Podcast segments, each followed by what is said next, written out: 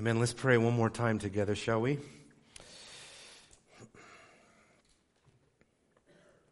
Well, Father, we thank you so much for this day. Lord, thank you that we were able to come into your presence with thanksgiving and with praise and to sing about the great and glorious truths that are contained in your word and that speak of your glory and that fill our hearts and our minds with hope and faith and love and joy. And we pray, Lord, that you would reveal to us, Lord, now as we go through your word, that you would reveal to us your will for your church, that you would teach us, Lord, a sound ecclesiology, that which is pleasing to you and that which is contained in the Word of God for the doctrine of the church, that we may continue to grow and strive even in this local body to be a reflection, to be, uh, Lord, a representation of what we see there in Scripture, of what the church is called to do and to be. And so, Father, we pray for your help now as we think about all the glorious things that we have read here. We pray your blessing on our time, and it's in Christ's name we pray. Amen. Well, in Acts chapter twenty, the Apostle Paul gives us sort of a snapshot into what is the heart behind Thessalonians, at least the passage that we read there in the book of Thessalonians. And in the book of Acts, you see something of the heart of the Apostle Paul as he's literally commending and commissioning the elders of the Ephesians, uh, the church of Ephesus. You see that with me. If you turn there to Acts chapter twenty, I want to read to you quickly some of what made the Apostle Paul's ministry so distinct, uh, what made him uh, so motivated to strive for the unity and the and the purity of the local church. And in, in, in this section here of Acts, it's just sheer emotion, just bursting forth. It's uh, Paul really just bearing his heart uh, to the disciples, and he's filled with so many thoughts of just leaving them and, and, and commending them to the Word of God and, and, and commending a, a small church, a young church, that would no doubt face many, many, many battles and many obstacles and many dangers. And Paul, because he was a pastor, shepherd, and he cared for his uh, flock like a father that cares for his own children, you really see that emotion coming out here. Uh, begin looking with me at uh, Paul's uh, words here in Acts chapter twenty, beginning in verse twenty-two. He says, "And now, behold, bound in spirit, I am on my way to Jerusalem, knowing what will happen to me there. Uh, not knowing what will happen to me there, except that this, the Holy Spirit solemnly testifies to me in every city, saying that bonds and afflictions await me.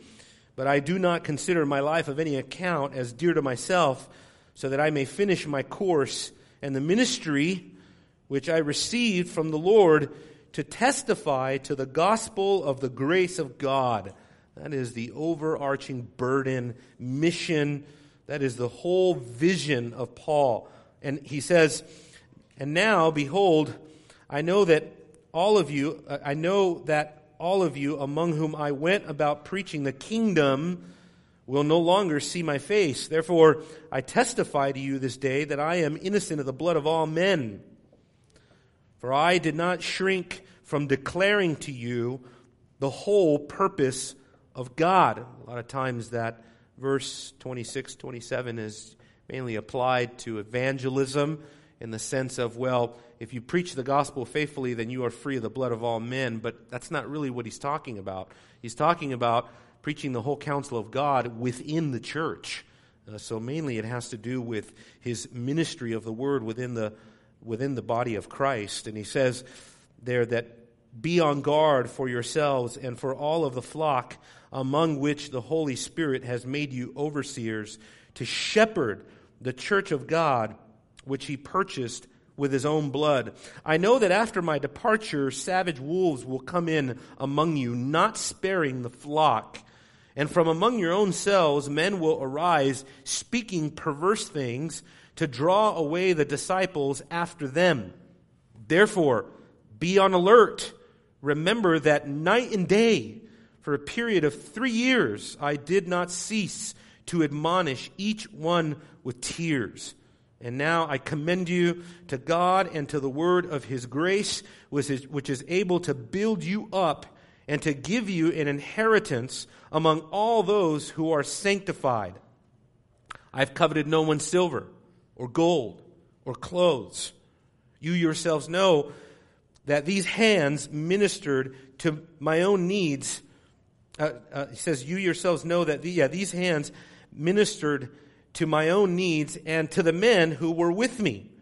In everything I showed you that by working hard in this manner, you must help the weak and remember the words of the Lord Jesus that he himself said, it is more blessed to give than to receive. The reason I read that is because you can see so many elements of Thessalonians here. You see Paul's sacrifice. You see Paul's uh, tires, tireless commitment to the building up of the local church. You see the Apostle Paul's vision for the church, that his vision is one hundred percent committed to the spiritual well-being of his people. You know, that's what ministry is. That's what pastoral ministry is really all about. You'll see that even here from, from Thessalonians. But what you notice is that the Apostle Paul has a burden for the purity and for the well-being of the local church. And that motivated and drove him, and that dominated everything for him. Uh, that's that's what Paul was. Paul was uh, commissioned with the word of the gospel of God's grace, and the reason why he was commissioned was to establish biblical churches who would then perpetuate the biblical pattern of ministry that he taught them. Remember, this is Acts and Acts twenty here. This is the Apostle Paul talking to elders, commissioning them, teaching them, instructing them, leaving instructions that they should follow in the wake of his departure.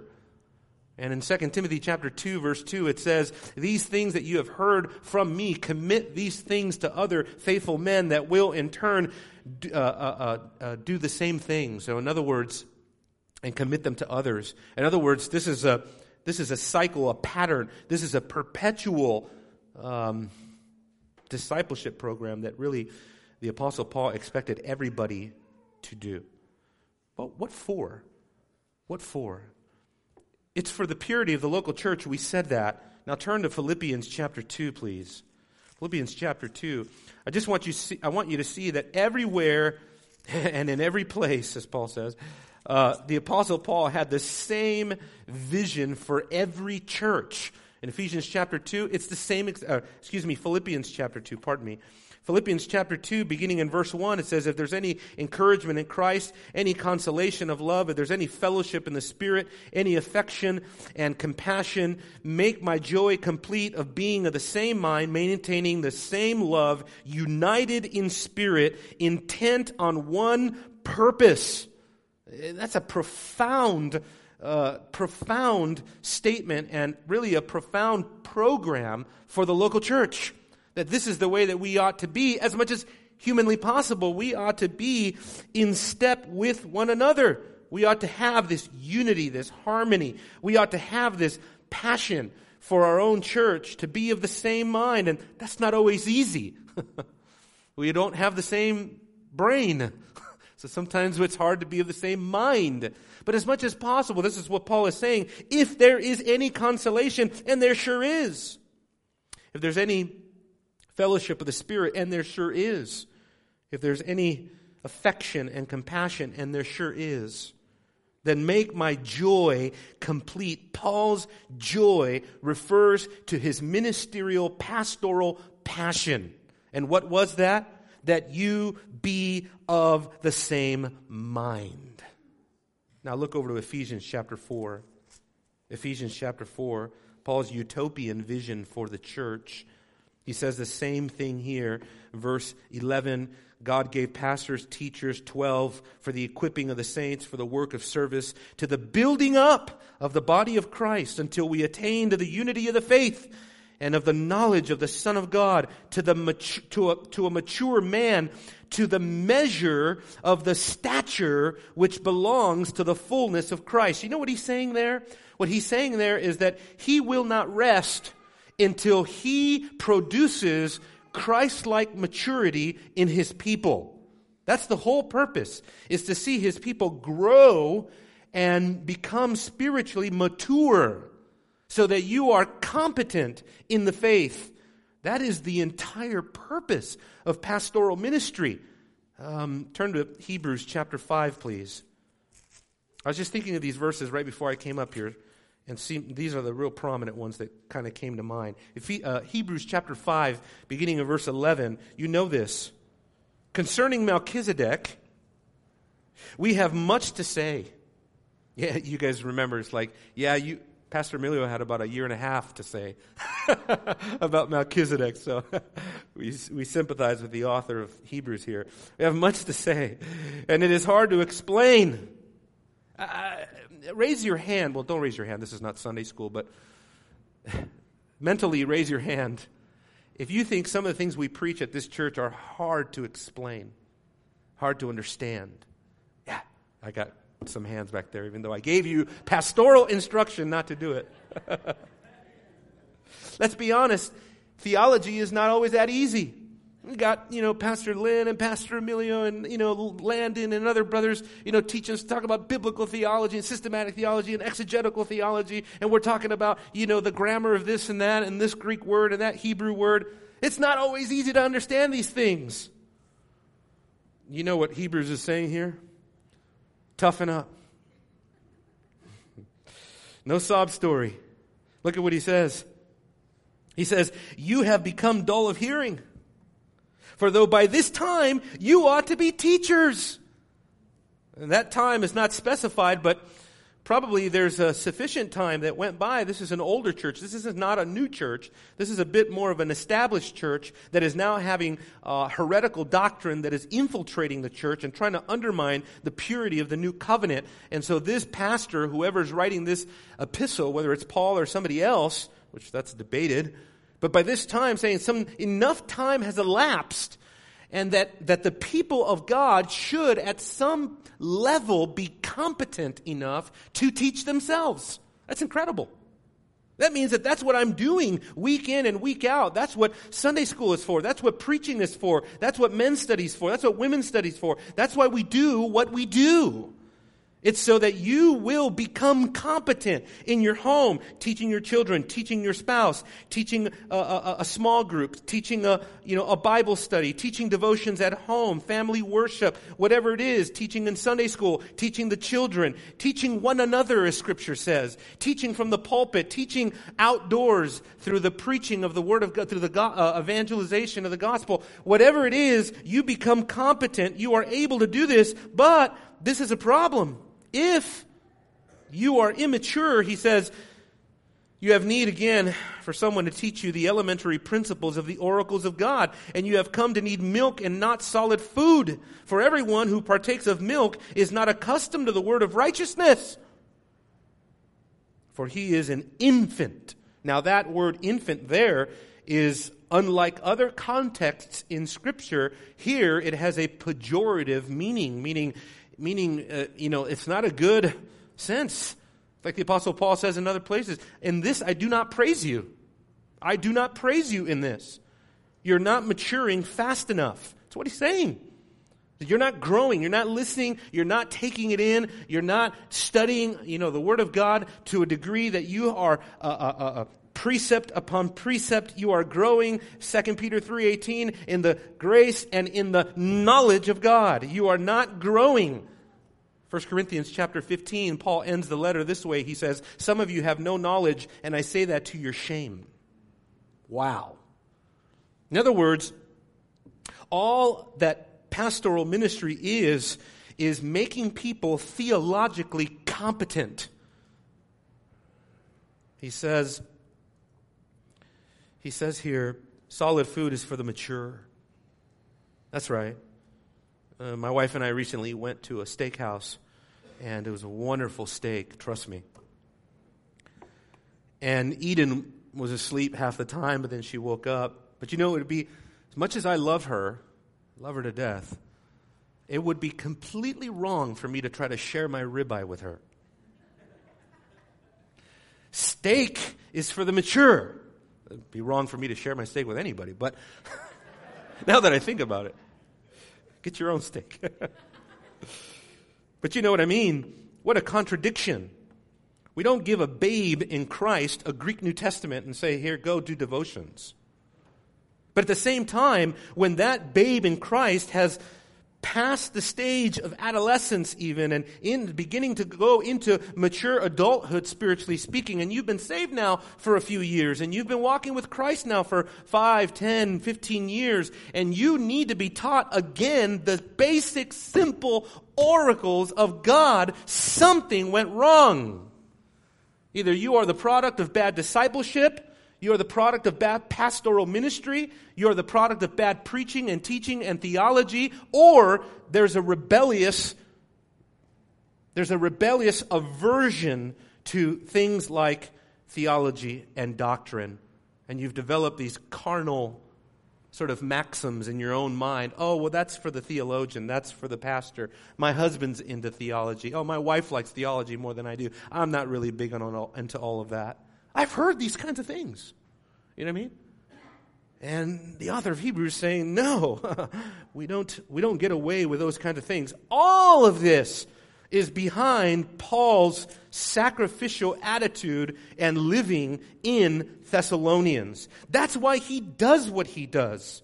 You know, if you go back there, First Thessalonians chapter two, nine and twelve, this is beautiful because he gives us three things. Number one, a sacrificial example. Number two, he gives us a, past, a, a fatherly concern.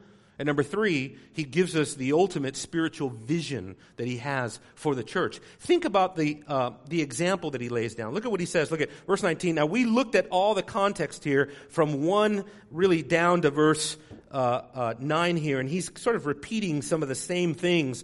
But he says, you recall, brethren, our labor and hardship, how working night and day, just like it says in Acts chapter twenty, night and day, as not to be a burden uh, to any of you, we proclaim to you the gospel of God.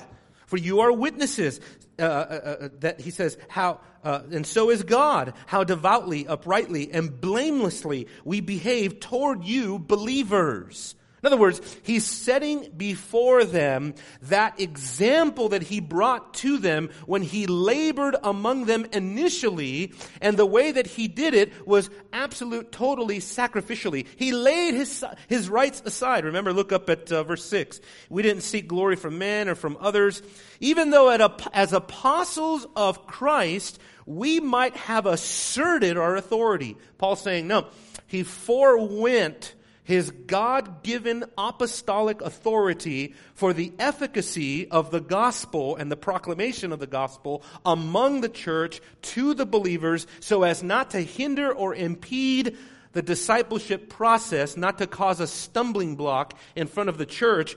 Basically, what Paul is saying is, I went to work. I punched in every day. I worked hard with my own hands so as not to be a burden on you, not to inhibit your progress in any way. I, you know, many pastors are actually in that exact season of life right now. I've been in that season where, you know, I was pastoring, I was really young, uh, not as much gray hair, and I was pastoring a very young church. Uh, only a couple people left from those days. And, uh, but at the time, church was so young, couldn't afford to be on staff. And so you work hard with your hands, and then when it comes to teach, you teach, and you study, and you do it, and you rack your brain and your body week in and week out. And, you know, that's the way that it went for a few years. And so I can totally sympathize. What Paul is saying here is that, you know, in order, it would have been completely wrong, and I can totally, totally identify with this. It would have been completely wrong in those initial stages of that early, you know, experience of pastoral ministry for me to right off the bat say, hey, I want to get paid. That would have been, I think that would have caused a real bad sort of reaction like, hey, you know, we're just getting started here. You know, that's, even though I could have pulled verse after verse after verse after verse to show you that you should financially remunerate your pastors. That would have been wrong at that time. It just would not have been fitting. And Paul is in that season right now. When he was in that season, how did he respond? What was his attitude? How did he behave in that season? Because it's not just doing it. You can do it, but you can do it begrudgingly, as Peter says, right? Not under compulsion. Right? But voluntarily, freely, we should shepherd the flock of God. And here, the Apostle Paul sort of gives us a snapshot into his attitude in the midst of this sacrificial season in his life. And look, what does he say? He says it was all for the purpose of not burdening them so that he can proclaim the gospel to them. But then he says, as he often does in his letters, that they were witnesses and so was God. And so Paul, with total transparency now, revealing his heart, and remember, he says, remember, brethren. So he is reminding them of the very things that they saw. He says how we devoutly, how uprightly, and how blamelessly we behave toward you believers. So those three words, very important. You know why those words are important? Here's why. Is because the first word that he uses, devoutly, very important, because this This Greek word here is actually the language of personal devotion to God. It's the only place it's used. It's right here, but in out in the New, that's in the in the Greek New Testament. This is the only place that that word actually is found.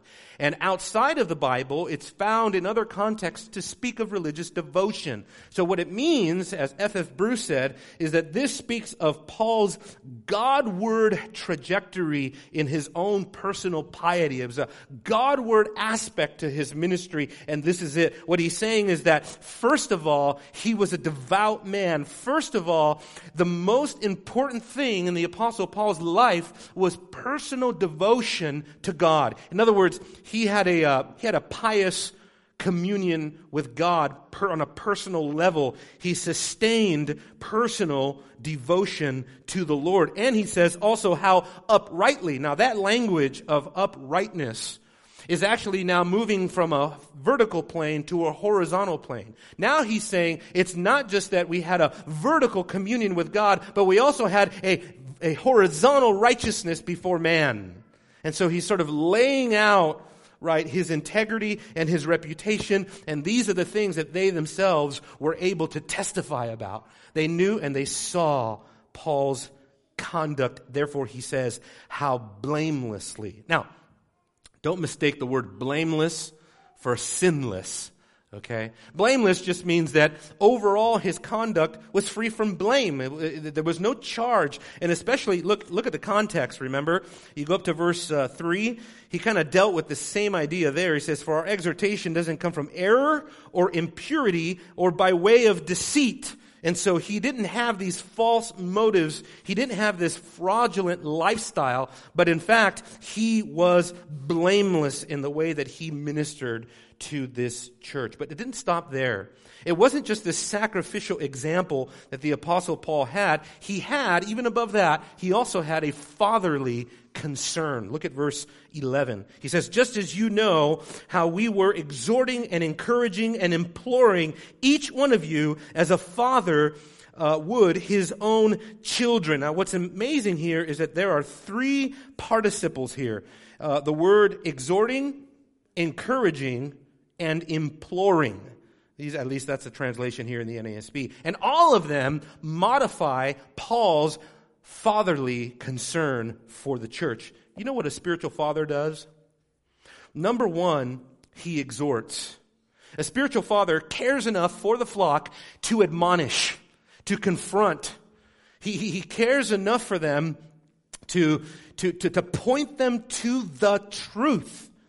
But it's not just enough to point people to the truth. It's not just enough. And what's beautiful here is that these three words are literally giving us the perfect balance, the perfect blend of ingredients that you need for pastoral theology. Remember, I told you from the very outset, verses one through twelve, this is probably one of, you know, pastors are known for, you know, making overstatements and stuff like that. So, so this is a very important passage for pastoral ministry, one of the most important texts. If you really want to know the nuts and bolts of the attitudes, the principles, the virtues, the concepts that are involved in pastoral ministry, if you do the work and dig deeply enough into this chapter, really chapter one and two, but chapter two especially, then what you find is that the chapter two really just yields this incredible wealth of pastoral theology. And this is why, is because we get little statements like this, that these three participial phrases show us the perfect balance and blend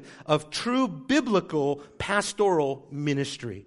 It shows us the pastor's fatherly concern for the people of God, and it begins with the willingness to give directives. But look at it, it doesn't stop there. He says also encouraging. So notice how we go from, on the one hand, you know, the pastor is tasked with exhorting, admonishing, preaching, teaching. But there also has to be that aspect of encouragement, right? That Greek word that just literally means to, you know, come alongside somebody and and to encourage them, to console them, to, you know, to provide spiritual healing, as it were, for their souls, to be a physician of the soul. That's what he's talking about here. So it's almost like the pastor cannot be, in a sense, all law, no grace, and but, as we'll see, he also cannot be all grace, devoid of law. Uh, there has to be a perfect balance here. He has to be willing to exhort. He has to be capable to comfort and to encourage his people. And then look at the last the last word here, implore. The E S V has the word charge. He has to be willing to, at the end of the day, you have to be willing to come with authority and charge the people of God. In other words, this is saying pastorally, there comes a time, because the word here uh, for implore can also mean insist. Insist. Turn to Titus chapter two. Titus chapter two, look at verse fifteen, a verse I've quoted often. This is Paul giving young pastor Titus a, well, I don't know how young he was, but probably younger like Timothy, giving Titus some principles for how to be a pastor. And this is what he says. This is a common pitfall for pastors, and therefore the Apostle Paul is keen to bring it up. And he says this, he says, "These things speak and exhort and reprove with all authority. Let no one disregard you." When I say this is a pitfall for pastors, because, you know, pastors often suffer from sort of a, you know, from a, re- a real uh, timidity. Uh, I think every pastor at some point has identified with Timothy, that he was timid, you know, that he was... That, that that oftentimes he lacked that boldness, and Paul had to constantly remind Timothy, Timothy, you know, God has not given us a spirit of fear, Timothy, but he's given us a spirit of power and of sound mind, right? So, so, so, so in, in that sense, pastoral ministry involves this aspect of imploring, and like a father. That's the point. You go back to Thessalonians, that's the point of it all, is that the manner in which he did all of this was father-like. And just like a father in his own home has to have these uh, qualities, and he has to be competent in these areas, he needs to be able to exhort the family. He needs to be able to also encourage the family. You can't just have a father walking around the, uh, the house with a dictatorial authority, going around telling everybody what to do nonstop. And man, it's so easy to fall into that, right, brothers? It's so easy to just become the tyrant in your home. But you also have to have that, that capacity to shepherd a child's heart, to quote a famous book. You got to shepherd people in the midst of giving them directives. And you also, at the end of the day, sort of reminding you, dads, that the buck stops with you. You have to, at some point, insist on what is right. When, when, when, when all the conversations are over, when all the conversation between husband and wife are over, after you've got, you're, you're done talking about what you're going to do with the kids and what, you know, what's going to happen, at some point, the father has to be decisive and make a decision. And he has to lead the family. And, uh, any godly family should function in that way. But notice the last thing, not just this fatherly concern that the Apostle Paul had towards all the believers. We can spend so much time on that. He was a father to them because he had fathered them in the faith. He gave birth to them, as it were. He was their spiritual father.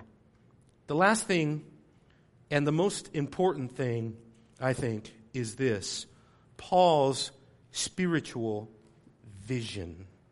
Verse twelve. Verse twelve is the climax of the context. Verses one to twelve reaches its crescendo in verse twelve, right? We did this. We did not do this. We labored this way. We labored that way. We forewent this. We worked hard here. We set the gospel in front of you. We admonished you. We cared for you. I fathered you. All for what purpose? So that you would walk in a manner worthy of the God who calls you into His kingdom and glory. So phenomenal. You know what this tells us is that in pastoral ministry, it is the job, it is the task of the pastor to elevate the perspective of his people until the people are able, with the eye of faith, to set their sight on the eternal, invisible, imperishable kingdom of God. That's what it's all about. To get you to think eternally, heavenly minded. To get you to be able to, with the eyes of your heart, see who you really are. To get you to live under heaven as if you are beholding heaven. That is what the pastor's task is all about. Raising and elevating the view, the sight of his people so that they see these eternal realities. You know what else it tells us? What else it tells us is this, is that we did all of this. And then what he doesn't say, what he doesn't say is as important as what he says. What he didn't say is anything physical, temporal, carnal, materialistic, financial. He doesn't. De- he doesn't. He doesn't. Uh, he doesn't. You know, dwell on the surface. He's not looking. The, the the goal of ministry, and if we're really honest, there are way too many carnal ambitions in ministry. And you know, we harp on this here because we're not like we're. You know, praise God, and by God's grace, you know, we're not a seeker-sensitive church. We're not a prosperity church. You know, we're not looking for fame and glory. We're not looking to you know you know raise these capital you know these these fundraising whatever cam, these capital campaigns. You know, and tell you to build a brick wall full of money. You know, whatever they do in churches that do. all that. You know, we're not looking to build a Disneyland in the parking lot. You know what I mean? That's not what we're about. We're about, uh, you know, what we talked about just in terms of the theology, the doctrine, the teaching, the knowledge of God. And it tells us, or it reminds us really, that for the Apostle Paul, pastoral ministry is all about the spiritual well-being of the people. It is all about the heart. That is what Paul cared most about everything. He cared about the heart of his people. And therefore, he says, we've done all of this so that you would walk in a manner worthy. Isn't that amazing? What is he saying there? The word worthy speaks of, it's, it's, it's like a term of measurement. It speaks of weight.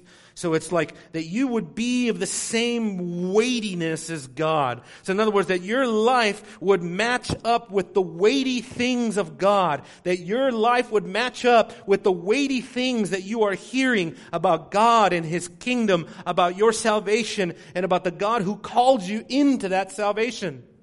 That's what he's saying. And this calling, of course, is the calling that begins with regeneration. It results in justification, and it prepares us for glorification. That is the calling that we're talking about. It is God's electing love that He set upon us when He called us into His marvelous kingdom by the Lord Jesus Christ through the gospel, when He quickened us and made us alive and produced spiritual life in our hearts. Uh, this is an amazing calling. We were called into His own kingdom and glory. You know what that tells us is that there is two aspects of salvation here, which you know where I'm going with this, but there's really an already not yet component to our calling. See, here, I think mainly he's emphasizing who they are now. So there's the already aspect of their calling into salvation through regeneration, who they are in Christ, their identity. Turn with me in your Bibles to Colossians chapter one, because there, you know, you really kind of get the full picture. Colossians chapter one. Just stay there in Colossians one, because we're going to emphasize both of these aspects, that there is an already component and there is a not yet component to the calling. In other words, your calling through regeneration, being born again, has aspects that are present. In other words, there are present positional realities that belong to you right now in your identity, your new identity in Christ, making you a new creation in Christ. And those things are yours positionally. They are yours definitively. They are yours by virtue of your union with Christ, and they are sure, and they are secure, and they are steadfast, they are immovable. They're like an anchor of the soul, man, that goes through the veil. They are, the indicative is what grounds us here, right? Who we are in Christ, right now, presently. And Colossians is really magnificent uh, to point this out to us. The reason Colossians is so important is because this really is a parallel passage to Thessalonians. So Thessalonians, Colossians, very similar in context and in the things that he's talking about. You'll see it here, beginning in verse nine. I want to read a little bit of this, okay? Oh, by the way, I, if you went to Sunday school, and if you didn't, shame on you, because it was so good. I mean that. Um, if you didn't go to Sunday school, you missed a really amazing, amazing study. But I must say, there has never been a more flagrant occurrence of stealing my thunder than in Sunday school today. Pastor Lynn, I was sitting there the whole time going, what am I going to preach? Because we had so much. You know, you went to Colossians. I go to Colossians. My, my turn. Can I have Colossians now? Thank you.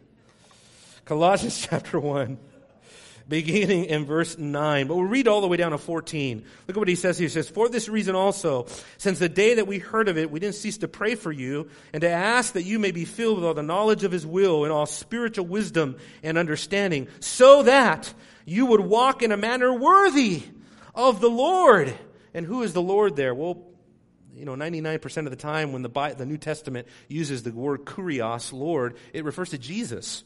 Lord Jesus, to please him in all respects, bearing fruit in every good work and increasing in the knowledge of God, strengthening with all power uh, according to his glorious might, for the attaining of the steadfastness and patience, joyously giving thanks to the Father. Here we go, ready? Who has qualified us now, presently. It's sort of like an emphatic, indicative reality. He has qualified us to share in the inheritance of the saints in light. He has rescued us, uh, past tense. He has done this already. He, we are positionally rescued, in a sense, from the domain of darkness. And he has transferred us into the kingdom of his beloved Son. Same kingdom, guys. Uh, same kingdom there in, in Thessalonians, the kingdom, his kingdom and glory. And right here, the kingdom of his beloved Son. What is the kingdom? The kingdom is the kingdom of Jesus Christ. What is the kingdom? It is the kingdom of the King, of course. So every time you see kingdom in the Bible, just picture, you know, well, maybe don't make an image in your mind, but you know what I mean. Like, think of a king. Think of the King. Because there's no kingdom without the King. And if you want to understand the kingdom, big, I got a stack of books in my office this big on the nature of the kingdom. These theologians, these tedious, you know, five thousand footnotes explaining what is the kingdom. And then I listened to a lecture by Edmund Clowney that made it all so easy to understand. You ready? How do you understand the kingdom? Look at the King. That's it. That's your hermeneutical grid through which you understand the kingdom. So if you want to know something about the kingdom, look at the King. So you ask a question about the kingdom. Is the kingdom here? Well, I don't know. Is the King here? And you would have to say, well, yes, in one sense. Well, yes, in one sense, the kingdom is here. Is the kingdom of God here physically, presently, visibly? I don't know. Is the King here physically, visibly, presently? No. Is the kingdom coming? I don't know. Is the King coming? Of course the King is coming. So when you look at the King, you understand the kingdom. Amen?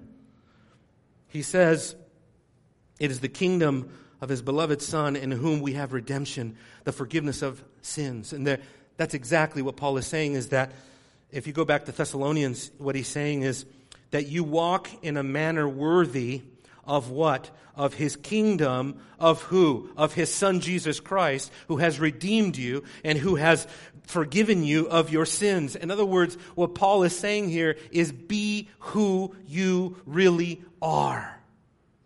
Live as a redeemed, forgiven person. Be who you are. Live as you are. John Eadie, one quote. John Eadie says here, the kingdom of God is that which God sets up in, by his grace and which is founded in the merit and mediation of his Son, into which believers now by a second birth and which reaches full and final development at the second advent. His glory is his own perfection and happiness, which he confers upon his people, his own image re-impressed on the hearts of those who have been made meet, which means ready in Old English, Elizabethan type language, who have been made meet for beholding him and enjoying fellowship with him. What is Paul saying? Live as the as as people, live as believers who have been made meet, ready to behold him and to enjoy eternal fellowship with him. That is what the gospel is made to produce in us. It is made to make us people who are being readied for the kingdom.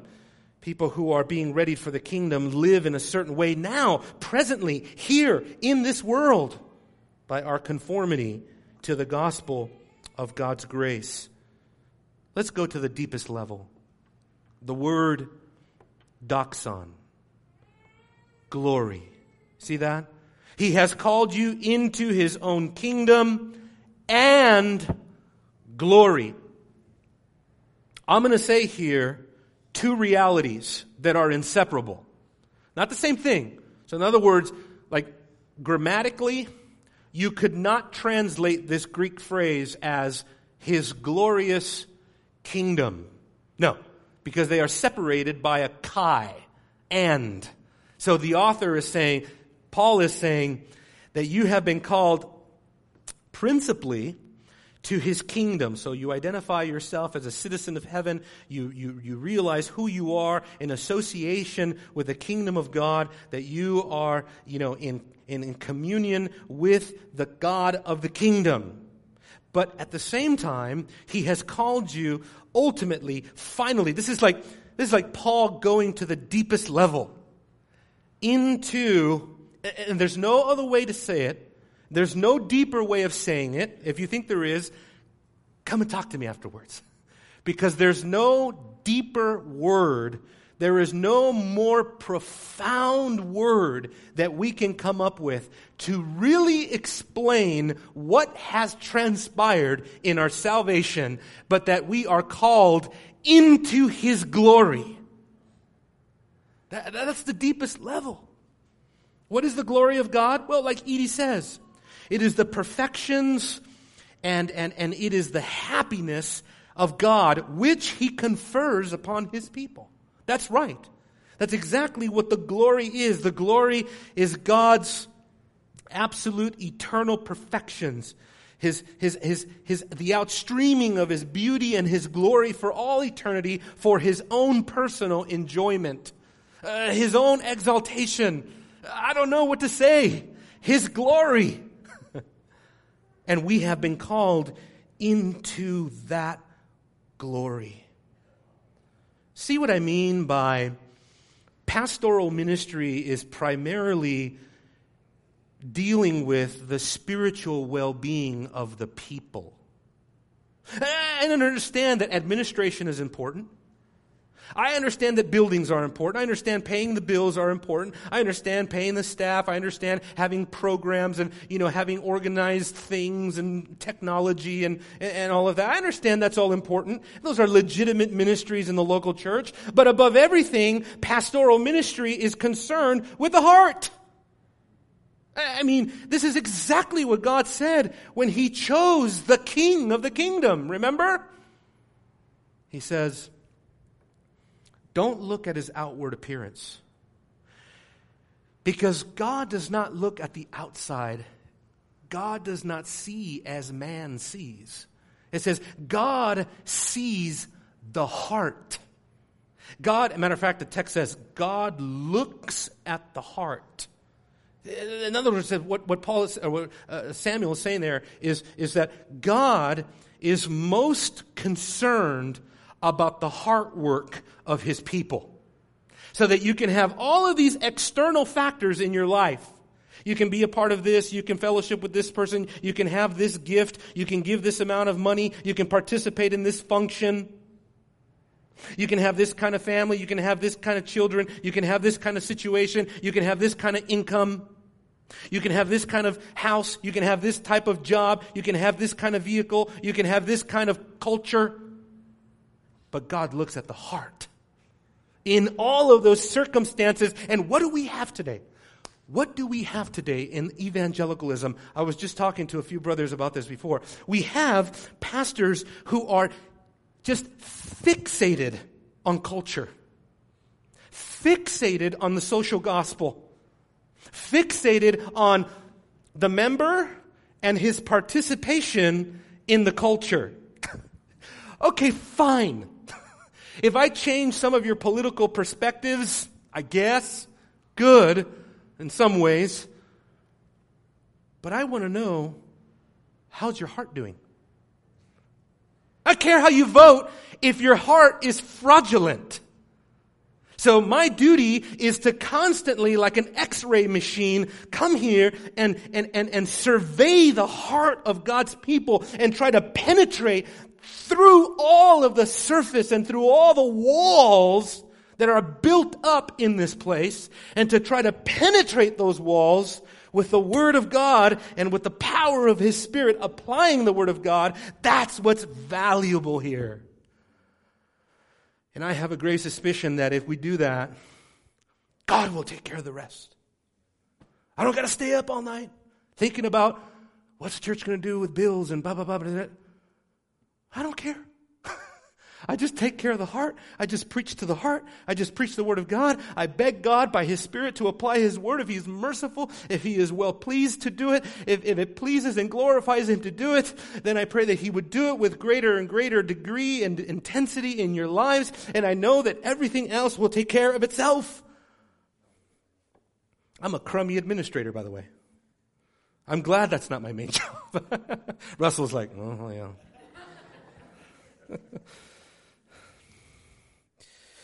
It's so true. I guess one question that remains is what we talked about in Sunday school. What is a worthy walk? What is a worthy walk? Turn with me to in your Bibles to other places. I'm just going to, I'm not preaching for a while after this, so I'm just going to hold you up a little bit without apology. So turn with me to Philippians chapter two, and just a couple more texts to show you. Philippians chapter two, beginning in verse twelve, I suppose. Verse twelve is a good place to talk about the fact that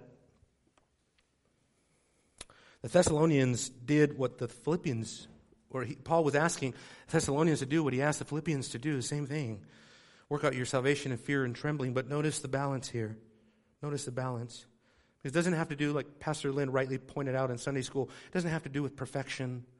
If you're striving for perfection, you'll never get there, sorry. And the minute you get there, I'll stomp on your foot and you'll no longer be there. Promise you. it, it it boils down to a consistent, comprehensive, and persistent walk with God. He says, "So then, my beloved, just as you have always obeyed, not as in my presence only." You see, that's don't don't don't just kind of brush over that. That's Paul saying in a way that the Philippians were not man pleasers, right? Not just in my presence only. It's just not when Paul, oh, here comes Paul, straighten up. You know what I mean? Oh, here comes Paul, get the kids together, hurry up. No, no, no, no. Who cares about Paul when you're trying to obey God? He says, now much more in my absence, work out your salvation with fear and trembling. The operative word there is out, right? Uh, that's a very, very important word, because if you just change that little word, work out, and if you put work for, you're a heretic. He doesn't say work for your salvation. That's heresy. That would violate what he said in Ephesians chapter two, verses eight to ten. No, no, no. Don't work for your salvation. You have that. Work out your salvation. How? With fear and trembling. I had a brother who was trying to talk to me about a theological journal that he was reading, talking about the Lutheran view of sanctification and the law, and he was telling me that the right perspective is not to view the imperatives of the New Testament as a new law, because then we become legalistic. I said, okay, uh, fine. Is there fear and trembling with this journal that you're reading, right? A seminary professor that wrote that. Is there fear and trembling the way that Paul describes?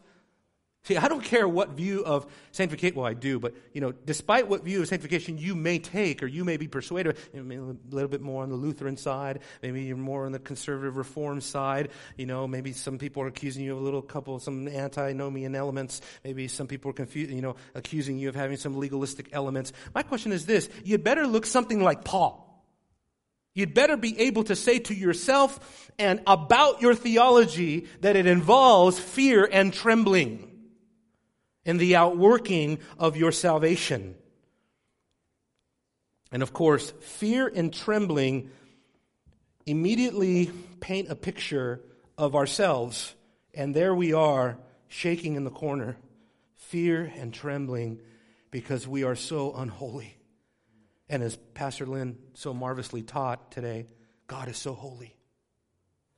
And verse thirteen is critical because it brings in the necessary balance to our progressive sanctification, because he says, for it is God who is at work in you, both to will and to work for his good pleasure. This is no different than what he, ta- what he taught in Thessalonica. Look at chapter one, First Thess- uh, Thessalonians chapter five, I'm sorry. First Thessalonians chapter five, this is how Paul ends it all. First Thessalonians chapter five, you looking? Because this is an important one. This is a big one. Beginning in verse twenty-three, he says, now may the God of peace himself sanctify you entirely. Isn't that what we want? Isn't that what we long for? Isn't that what we agonize about? Isn't that what plagues us? We lack entire sanctification. Just one little sinful area in our lives is enough to just make our whole day unravel.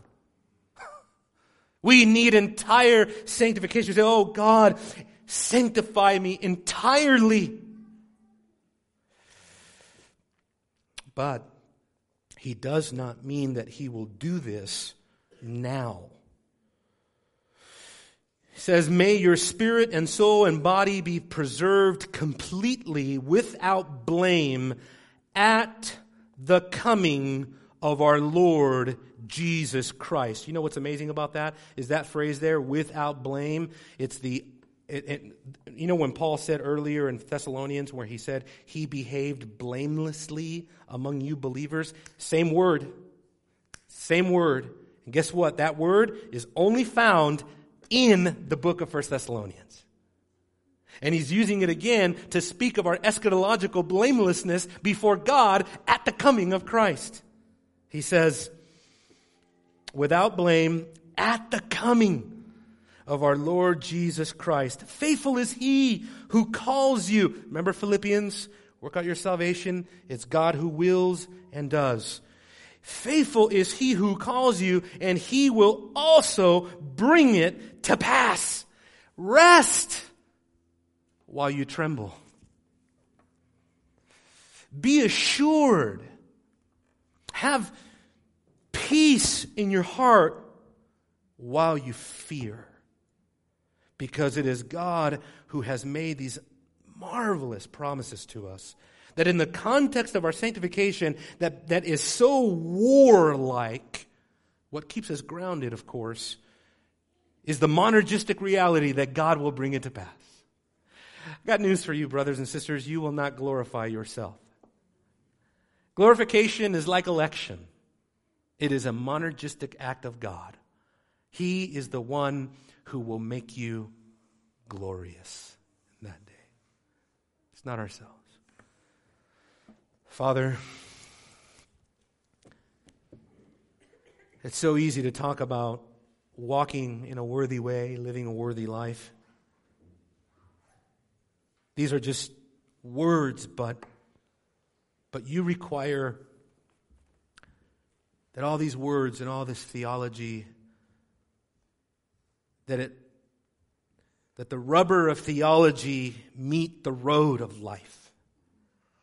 And when it does, may it produce in us, as Paul talks about, a steadfastness, a perseverance. May it produce in us a hope, a worthy walk. We thank you for calling us. We thank you that you were so merciful in calling us, oh God. When the Bible talks about calling, the first thing we should respond with is thanking, because none of us deserve to be called. You called us by your grace and for your glory and for no other reason but that it will result in the glory of your name and your praise and your grace. Thank you, God. I pray, God, that you continue to mature us as a church. We're all very young in the faith. We all have so far to go, and I know that fifty years from today, many of us will, by your grace, if we're still alive, we'll look back over a lifetime of Christian life, and we'll think to ourselves, I have so far to go. And it will remind us that the unattainable standard to which we are called, the perfect obedience that you demand, you will give us by your grace in Christ and perfect us on the day of Christ. In Jesus' name we pray, God. Amen.